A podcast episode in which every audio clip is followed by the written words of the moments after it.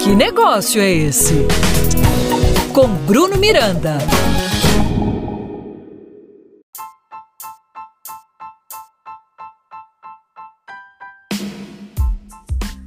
Salve, salve, meu amigo e minha amiga empreendedores. Eu sou Bruno Miranda e esse é o meu, o seu, o nosso podcast.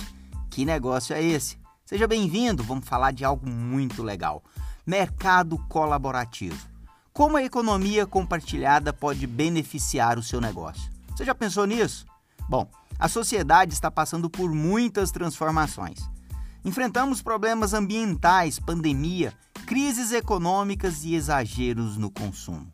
Ao mesmo tempo, as redes sociais e a internet estão em pleno crescimento e nos influenciando a repensar nossa forma de comprar.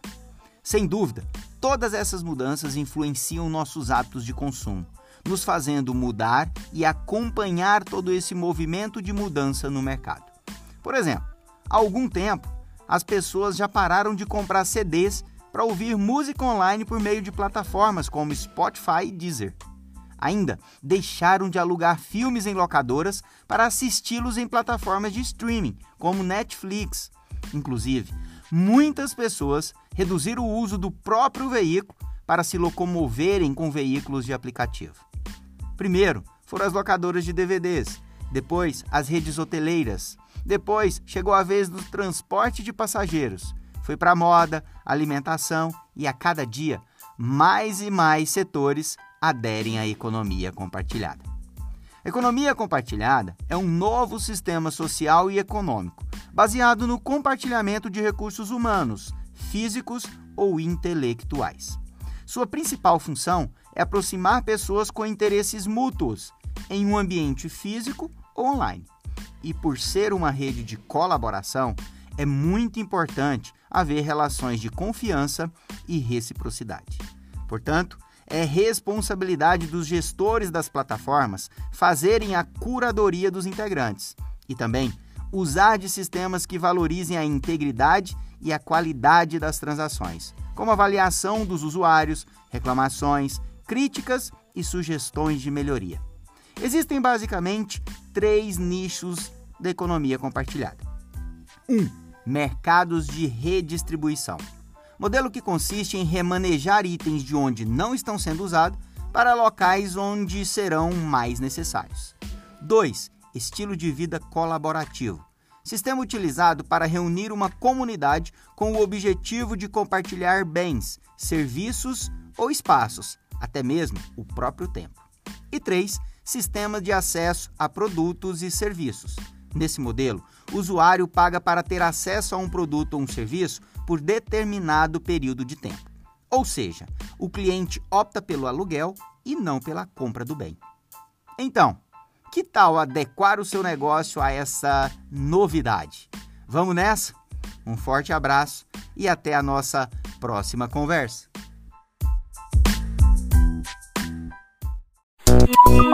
Que negócio é esse? Com Bruno Miranda. Apoio Cultural Sebrae Goiás.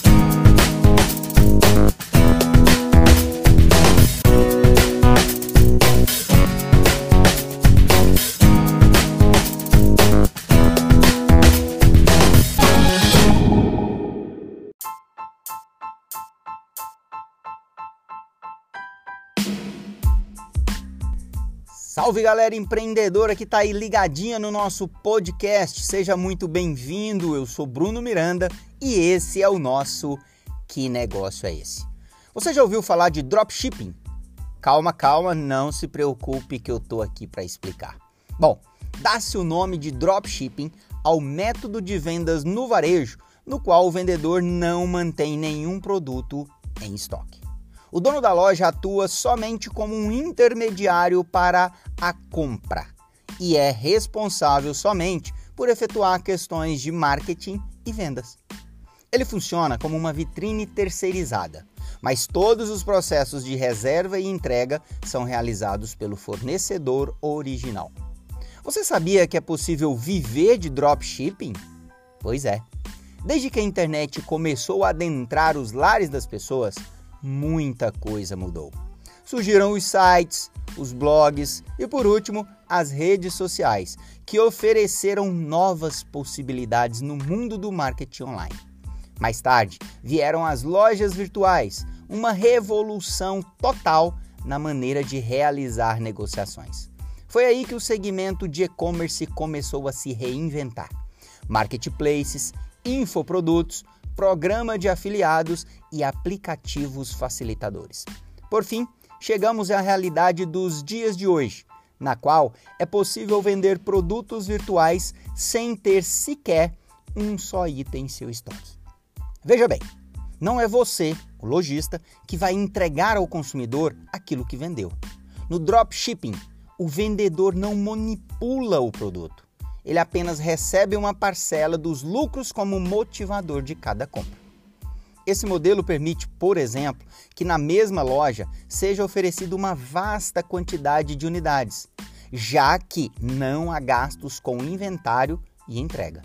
Assim, com percentuais sobre as compras, torna-se possível ao vendedor fechar negócios em larga escala sem as preocupações naturais do pós-venda, por exemplo.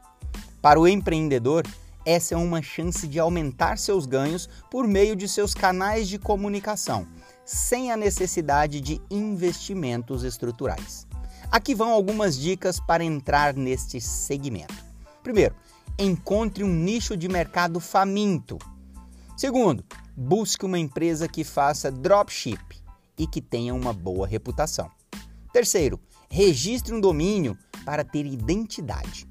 Quarto, encontre um provedor para hospedar a sua loja online. Quinto, adicione os produtos para fazer o dropshipping. E por último, divulgue em todos os canais possíveis e comece a faturar com a comissão de suas vendas. É isso. Espero que tenha gostado do episódio de hoje. Um forte abraço e até a nossa próxima conversa.